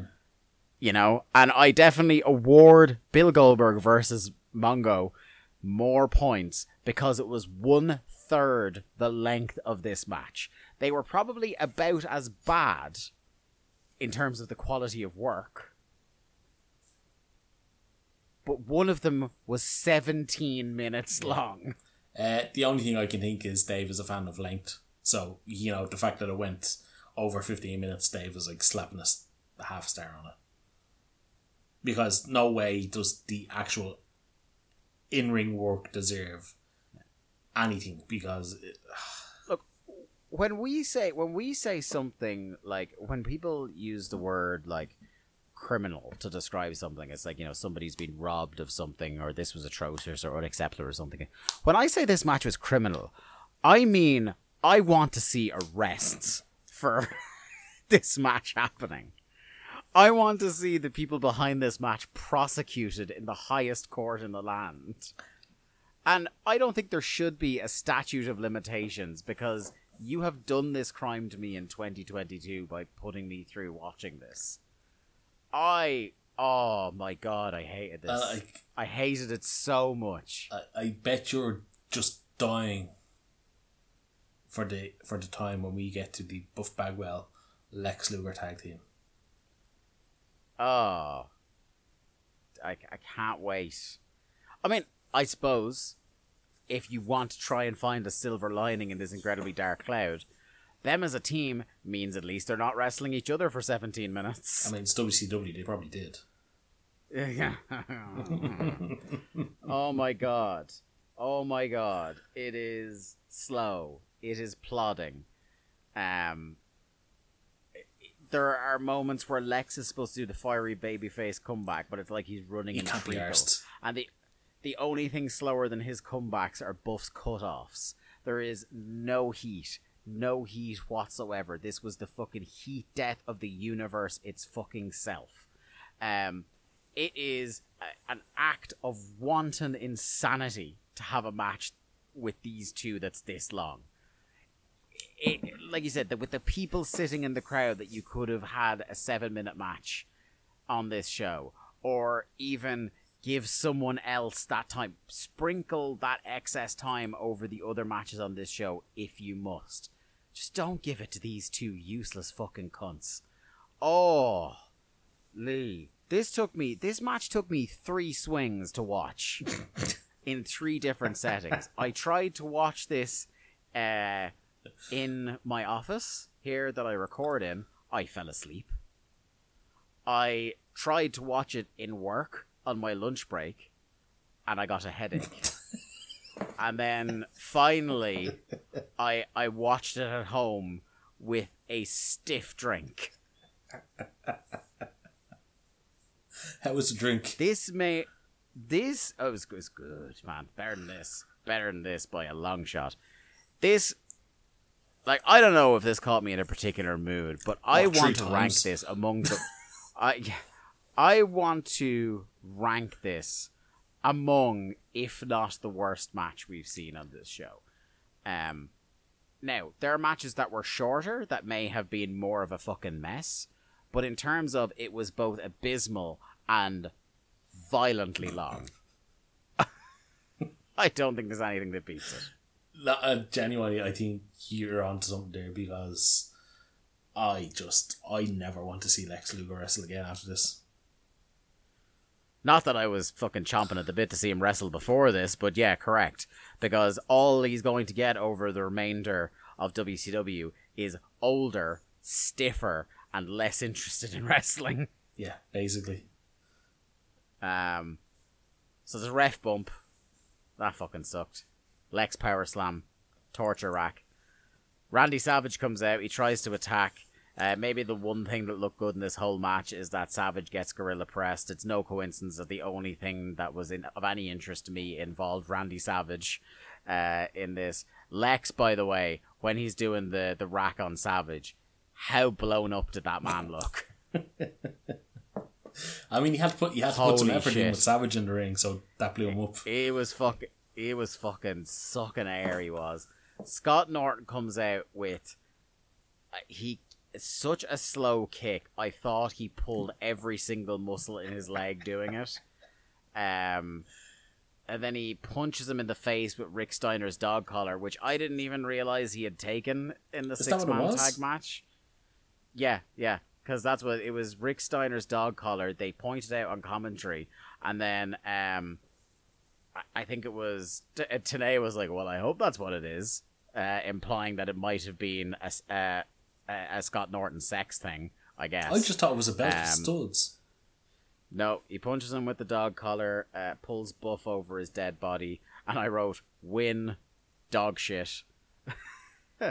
Liz comes out and they plant the seeds like she's out concerned for Lex. Um, No, I thought it was that she was out concerned for Randy. but there was they the the commentary does a who is she out for Oh, thing. right, okay, right, right. Yeah, yeah. yeah. Um, so next up, U.S. title match, and it's an unenviable task to follow a match that bad. But to follow it, and this is my this is my breaking point with the people producing or agenting this show, is to follow that with a kick punch special. I'm sorry, lads. I we love Page. Um, there is still the odd night where you see see flashes of the old Curt Hennig, fewer and further between the longer his WCW run goes. Um, it wasn't great. It wasn't great at all, and because it kind of follows the pattern of the last match, yes, they're two infinitely better wrestlers than the last two. Yes, for the big spots at the end, it gets more of a crowd reaction. There is more intensity to the punch kick, but it's still fucking. It, it's the same. It's the same kick. basic match. Like it really is. Um, DDP is more over than Luger. Um, Hennig is better than Bagwell. Yeah. But it's still just WCW versus NWO. Punch kick, punch kick, fucking finish. Uh, it's just like they. Dusty tries to build this up as you know it's a big, huge thing for DDP to get title shot. He's never held a major title. Now, talk about burying your own TV title. Like he was TV champ. Why aren't they putting that over? Oh yeah, because it was thrown in the fucking bin. Like it, it just typical fucking WCW shit there. Um, I don't know. Like when you have somebody that we know gets incredible reactions, like DDP does, and you see him come out on this show, and the crowd just do not care. Uh, It tells you all you need to know about this show. Yeah. Uh, I don't. I don't like. I, I just didn't bother really with the notes for this. Um, I kind of just talked about how it was like we've already said a variation on on what they'd already been doing. Um, But see, in the, in the previous match. you're saying you didn't bother with the notes, but the commentators didn't bother with this match either. Yeah. Because again, Yeah, all the- they were t- talking about was the main event. Yeah, that was all they were interested in, and it's all they wanted us to be interested in as well. Importantly, um, so there's a diamond cutter out of nowhere for the for the win, and you know one thing we can say is that the crowd lost for the diamond cutter and the win, and Tony and Tony and um, Dusty really made an effort to, like you said, they were he They were- Dusty was doing it during the match, but they definitely tried to make the finish seem like a really big deal. Yeah, I mean DDP is their boy, and they, they did try make it feel like a big team. Yeah. Um. Yeah, I got nothing. Uh, we get Eddie Guerrero in the internet location, uh, and then we're straight into our semi-main event, which is the match for control of Monday Nitro. Will it be WCW or NWO controlling it? Uh, we shall see. Special guest referee Bret Hart as Larry Zbyszko takes on Eric Bischoff, accompanied by Scott. I, I don't know about you, Dave, but if I was running a company and we were building up to our biggest show of all time, biggest pay per view, it's going to have our biggest audience. One thing I'm definitely doing is booking myself in the semi main event against a 50 year old commentator. Yeah, and not giving um, not giving Bret Hart a match. Yeah. Bret, Bret Hart, who I, who I just signed for 7.5 million or whatever it was. Um, I'm Yeah. not putting him on the show other than to be a referee. Yeah. It's fucking. It's unbelievable. It's unfucking believable. Well, it's not because we have the context of watching it now. But like, if you're just getting into wrestling, this concept is unbelievable. So this is that they this this. is like what less than 30 days no just over 30 days post montreal the most talked about sports sports story never mind wrestling story sports story for that month. And Bret Hart comes out to such a minimal pop. Like his music is barely Yeah. audible. Uh, the fans are like, yeah, they're excited for Bret, but it's like he's a ref, so why should they care? Well, that's it. Like, why? I can't blame the crowd for not being into it because it's like, w- like, yeah, he's just coming out, and he's not. Again, like, it's a it's a point that I have raised on the show quite recently. Is like, just dressed in a black t-shirt and jeans. Like, he's not even. It's it. The fact that he's not even wearing the stripes, like, communicates in this case something that would be characteristic of Bret's WCW run. It seems like he doesn't give a shit, or like he's above it. Mm-hmm. You know what I mean? Um Yeah, I I just it's so misjudged. Like how cool would it have been if they'd gone another way and been like Joe, they could have done an, an angle on Joe. It wouldn't be my ideal first match for Bret, but they could have done an angle on Monday where the NWO jump Larry and he's unable to compete, and they think, ha ha ha, he's going to have to forfeit, and it's like Larry's like, oh, I am going to appoint a replacement for that A match. real wrestling traditionalists. Yeah, Like, done. Uh, perfect. Or like it could have been a whole thing where like you know Eric nominates a guy and Larry nominates a guy. Like eh, you again Like, how, how- said it already. Anything but what they did would have been better. like, how many members of the NWO are there? Like, Konnan, for whatever reason, isn't on the show. So they sub Randy Savage into the second match. He wasn't on the show. They could absolutely have done Randy Savage with Eric in his corner against Bret Hart as a mystery opponent, even if you wanted to do against with Larry in his corner. Like just so many other possibilities. But no, no, we get the Karate Man against the commentator. Now, I will say this during his entrance, Eric does a great job of looking like an absolute git. Mm-hmm. Oh yeah, like look look like it, you want to talk about all-time great smug prick characters oh we've we've said And this, before. is- yeah, Bischoff is all yes time. this is Mount Rushmore, one of the best wrestling television characters. yeah um unfortunately we then had to watch him have a match and this was a punch kick match except it was slow slow punch slow kick The the worst thing for me about this match is that it happened yes, and the whole premise of it is which side is Bret Hart on? yeah Like, just let the man come in and be a fucking like. All you have to say is this man is the real like. Do the Ric Flair thing. He's the real world champion. He never lost. Hmm. yeah This man was so good. The other company had to fuck him over to get the belt off him. they were afraid of him Terrified. you know they were afraid They, they had to have a referee, a gang of wrestlers, and the owner of the company screw the man over to get the belt off him. You have him come out at the end of the show. And, and even if you want to ham him up as the ref for this match, you could talk about this is a man who, like, what happened to him last month. He's going to make sure that no shit goes down. And they don't they even don't play even play that. that up. No, instead it's oh, is he is he on Team NWO? Is he on Team WCW? Like, why not have Bret come out at the end of the main event? I get I get the whole thing of doing Sting's big moment, but why not have Bret come out and go? I want a shot at that.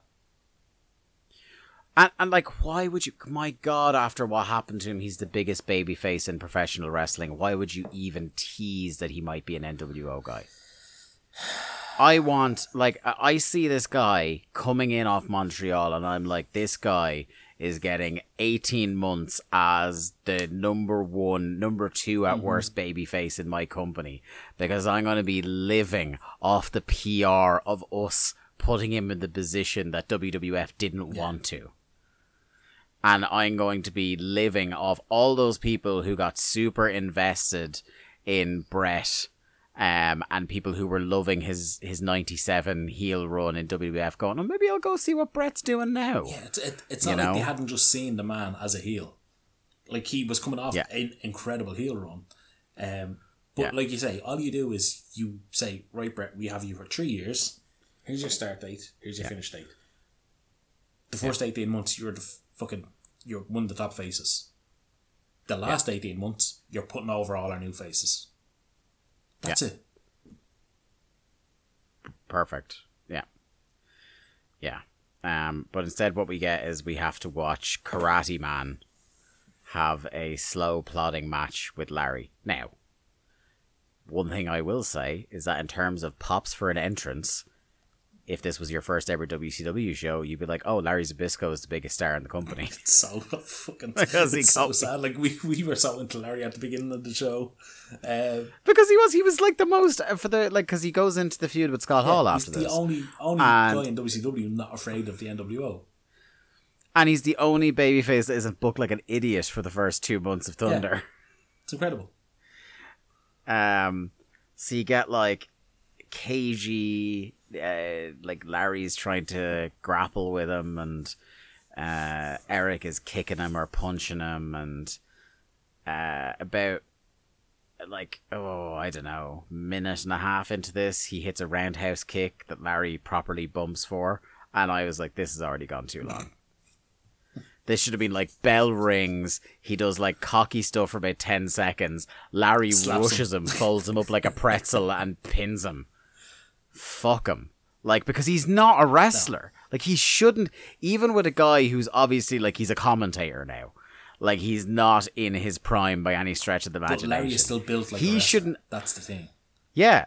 I, that's what, another thing I was going to say. Larry's in phenomenal Like- shape for his age and for his lack of you know one, it'd ring one thing if it was Dusty in there with Flair or in there with, with Bischoff, um, and you could say, well, Dusty, you know, Dusty was never a prime athlete, and now he's that much older and he's that much heavier. Yeah. Obviously, Dusty would never allow that to be said, but Yeah. you, you Yeah. could spin it that way without saying it. Yeah.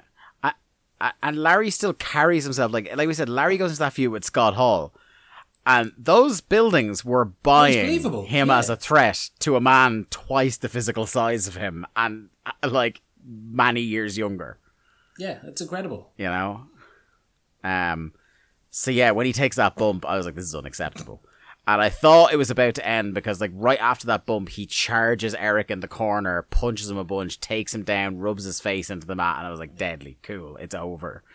But then, at this stuff with Bret, so Bret breaks it up for hair pulling. Then I was like, okay, whatever, once. But then he puts him in a sleeper, and Bret breaks it up for being a blood choke. And then he puts him in a head scissors, and at Scott Hall's insistence, he does the yeah. same. Then a standing figure four, which, like, again, by itself, there's a standing figure four and a rope break, and that's okay. Eric rolls out of the ring.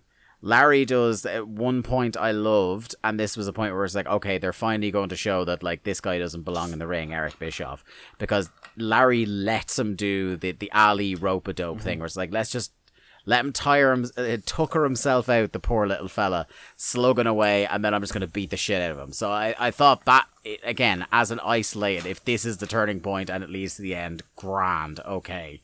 It went on for longer than it should, but at least we got the right ending. Then we get uh, a suplex.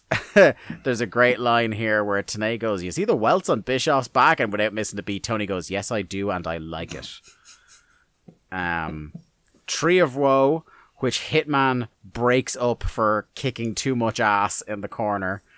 Um, while they're arguing, Scott, Lo- this is one of the all-time funniest WCW finishes. You talk about his first involvement in a match at WCW making Bret look like a fucking idiot. Where um while they're arguing, Uh, Scott gets him in the apron, loads Eric's kick pads uh, with some sort of metal something. Metal plate, I believe, is what they say. Yeah, yeah, some sort of metal plate. Uh, he hits one roundhouse kick, at which point the fucking metal plate shoots clean out of the kick pad and within a foot of Bret's face as it goes off into the stratosphere. So blatantly that even Bret couldn't resist like watching like he does a full head turn watching it go by. Like all it was missing was a sound effect of huh? as it went past him. And like Yeah, it, it's So they sell it- Like, it just really is. Oh, oh, it's so like. And what did you think was going to happen? Like his kick pads were barely hanging on. There was no way. Like that is what was going to happen. Is it was going to come flying out of his kick pad when he did that.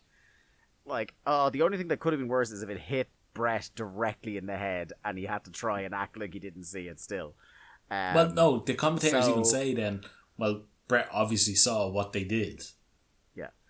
They tried very hard because what happens next they try to rationalize as this was his response to seeing it but that that wasn't what it was is like i I think the the plan here seems to have been that it was going to be like uh, it looked like Bischoff was going to win because it was a knockout finish and then Bret would turn on Eric. Now, again, I think maybe like in the top three hottest reactions on the whole show is when Bret decks Bischoff and like so that gets a pop, but then Scott Hall gets in and squares up to Bret and these people when they're like, oh my god, Bret's actually going to do something, do some wrestling, they fucking lose it. And to be honest, I did too because I'm like Bret versus Scott, let's, Let's go, fucking yeah. go.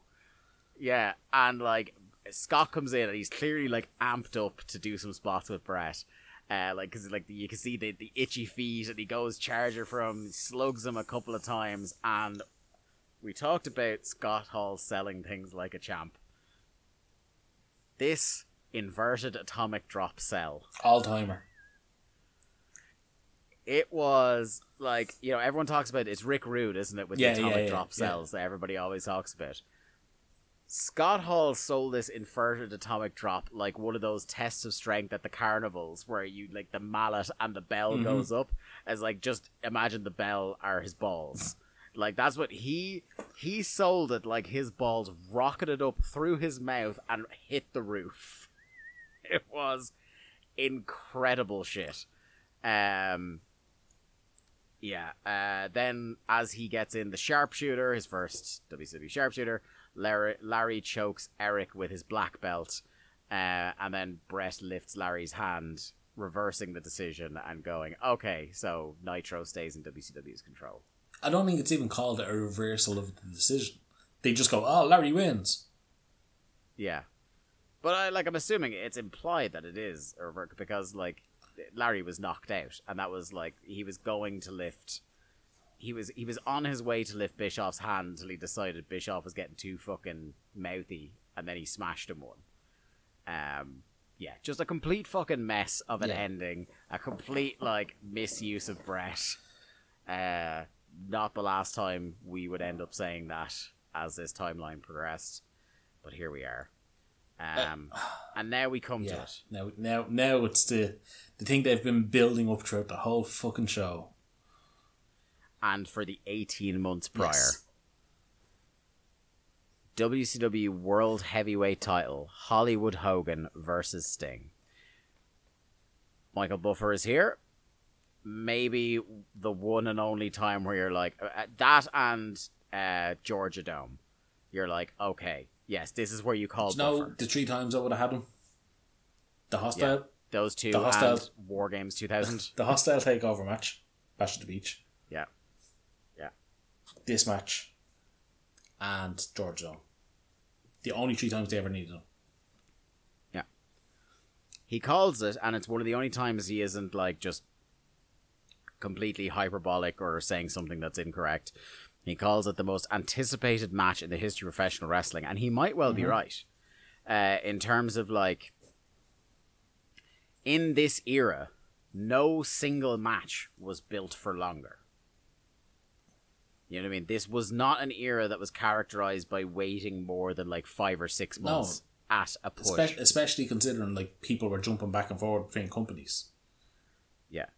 It is nothing short of miraculous how long they went and did not pull the trigger. I can't remember. I remember hearing initially the plan wasn't even to get to Starcade '96. It was it was going to finish off before that. It was going to just be Hogan's Sting Yeah. at some random pay. Like it wasn't even going to be Starcade. But whatever happened, eventually they were like, "Oh no, we'll we'll put it off." And we put it off, and we put it Yeah. off, and just kept getting more and more over. And it was only around Yeah. March time that Bischoff said, "We're holding this off till Starcade." Yeah. And he was absolutely Yeah. right to. Eh, because, eh, like, this is, this feels, with the exception of, as I said, the Georgia Dome, like the biggest match we've ever watched on this show.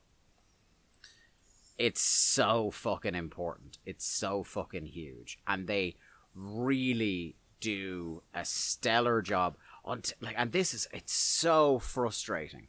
And again, this is something we talked about in the first month of the podcast, so I, I don't I'm not really that interested in reopening the whole they fucked mm-hmm. Sting straight out of the gate. Apart from like when we talk about the finish, we can talk about that in isolation. But it's so fucking frustrating because everything else about this match is perfect. You know what I mean? It's not like obviously it's Hollywood Hogan. It's not going to be a fucking brilliant No. wrestling match. But it was what it needed to be until the like literally the last 3 seconds. I, I I think my one thing is I Sting's entrance. I love Sting's entrance. There's things I would have changed about it, but I, lo- I love it for what it is. I think it could have been more. It could have been more, even on top Yeah. of what it was. But I love. I do love it for what it is. I think Hogan could have had a more dramatic entrance. I, I think even having the lights out for his entrance was cool. Hmm. You know what I mean? But yeah, you could have done you could have done more. Um But you could have you could have emphasized him as like you know, you could have had that like the whole NWO guard of mm-hmm. honoring him down to the ring and then and then going back, like just showing this unified force of NWO versus Sting. How cool would it have been? Is like so if you set it like this is just again top of my head spitballing right now. If the whole thing was once the bell rings, the NWO have to get the fuck out of here. They're not allowed to be involved. And what happens is you have, like I said, NWO do the the guard of honor for Hogan coming down, their hero, their leader, and then when Sting comes down, he has to come down the ramp with NWO everywhere around. And just snow sells them. and just just showing how he's one man against Mm-hmm. an army you know? And yes they go to the back but that visual would be incredible. Um yes they could have done more for both entrances that said i do think particularly stings was yeah, pretty it really was. uh, as well. Um, you know, the, the the little couple of seconds between the end of Hogan's and the start of Sting's, where it's completely lights out in the arena, spotlight on the ring on Hogan, and then the crack of thunder and the lightning effect around the building, and Sting's music starts, and you see like the laser The laser image images yeah. against the up in the air in the arena showing Sting with the bat, the scorpion, and stuff like that, and you hear the kid reciting the lines and stuff like against an army of shadows comes a dark warrior. And Sting comes out, so they like they cut off his music and then they start it again, even louder, as the the, the crowd is building to a fever pitch. And he comes out, he's got the the, the fucking look is incredible and he's walking out and as he's the thing i really like from a fucking hats off to keith mitchell here so like the the best production part of this entrance is as he's coming Fade. down the ramp they overlay fade in. they overlay the two images and they're fading back and forth between them of Sting stoic walking down. I've waited a year and a half for this, and Hogan in the ring fucking bugging out. like It- I am. It's the contrast. It's Yeah. it's incredible. Like they, Tony said it at as the match begins. It's We've seen Sting smile once. Once. And he's coming into this mm-hmm. match and his expression is just dead. He They have this is I was just gonna say like he he's coming in. He he's here for one reason. He know like everyone knows he's here for one man. They say it in the intro to the fucking show. It's one man he wants to take down. And he is just The no selling it. And Hogan, as you said, is fucking freaking because he knows this is it. he's not playing Hogan's games. He's not intimidated by him And this is my thing. If ever there was a match where Hogan should have had his offense no sold, it's this. Sting should not have sold anything for Hogan in this match. He should have come in here and just beat Hogan and had the moment and had WCW have their big fucking triumphant. Like Hogan, Hogan's not getting hurt. Like Hogan would not be hurt by having Sting just beat him here.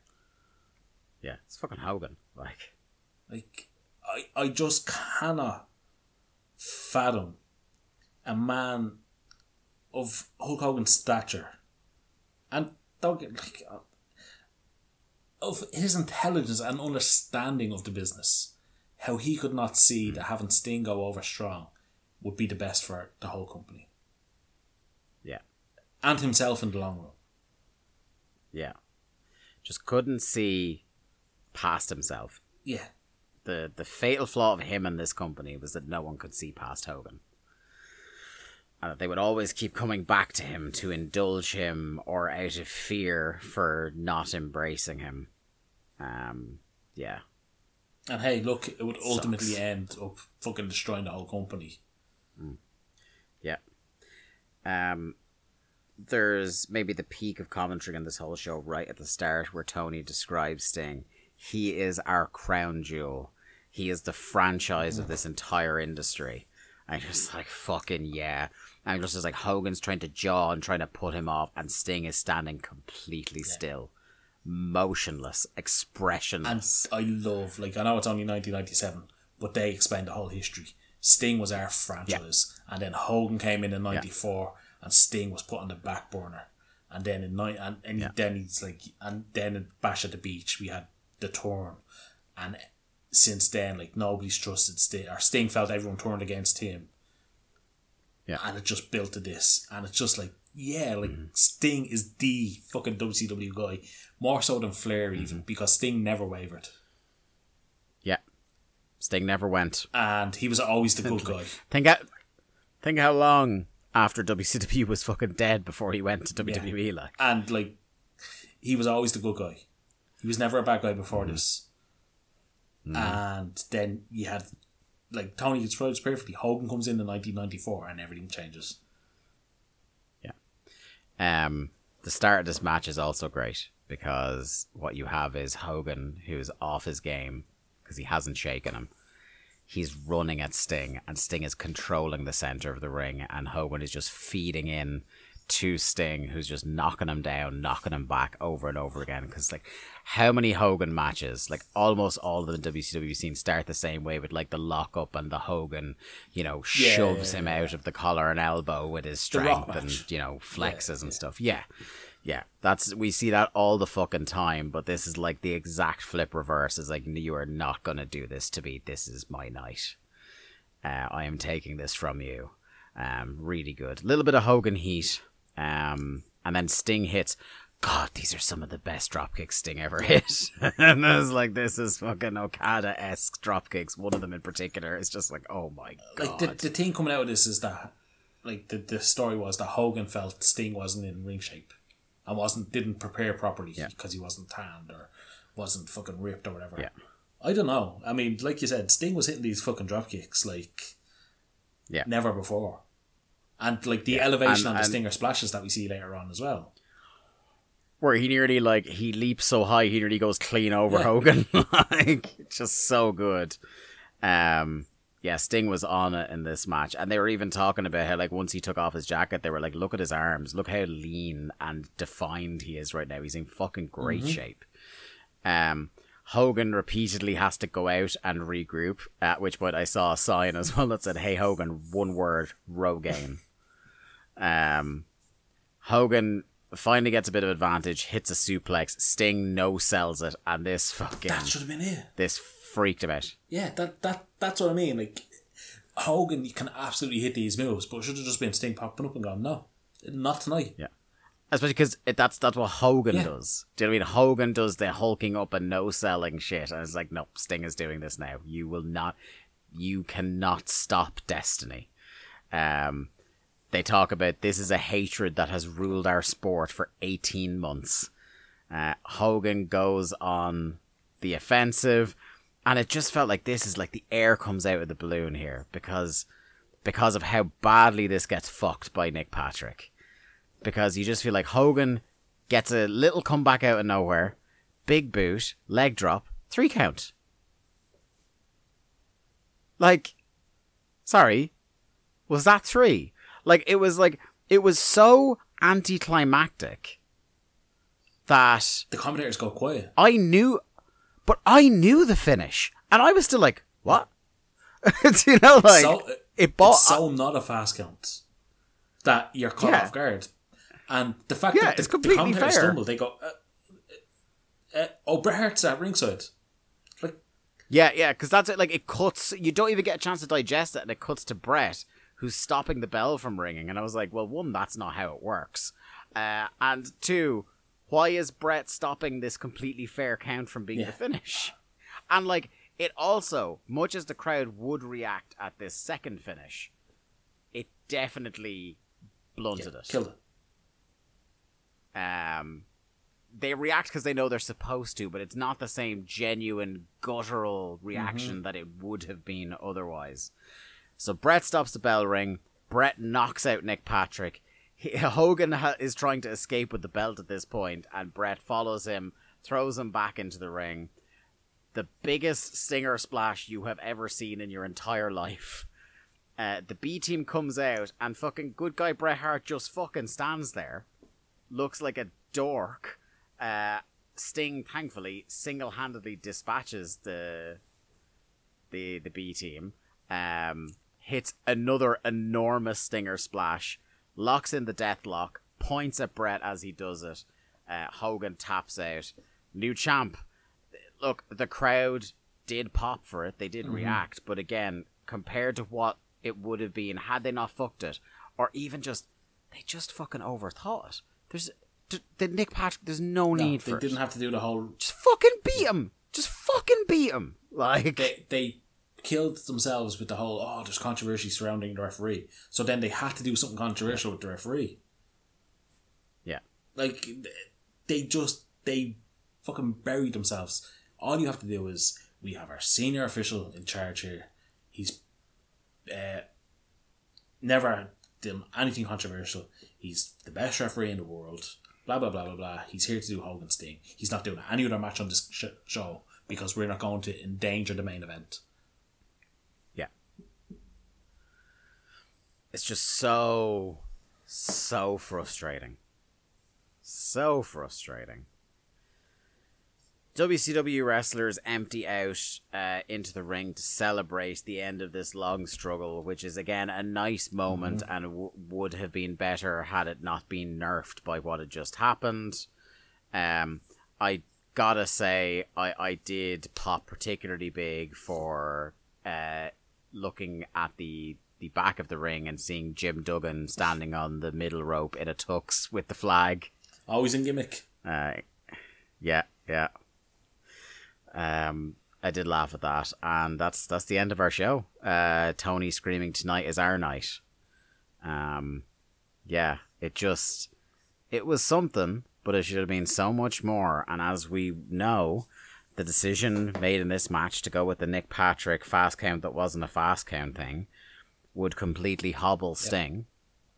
And we never got, never properly got the triumphant Sting title run. Because Sting would win the title proper. Not for long. No, it, it just doesn't take off at all because this is what should have been like the, their highest ever pay per view audience, and they just couldn't get out of their own way. Overthought it to the nth degree. Like, even if you're going to say to Hogan, it's like, yeah, I know you don't want to lose, but fuck, you're going to win it back in three months. Mm-hmm. Just fucking eat a pin for Jesus' sake. Just clean as a whistle. Like if ever there was a time, Yeah, I was gonna say if ever there was a time to have, I know Hogan had the creative control clause or whatever.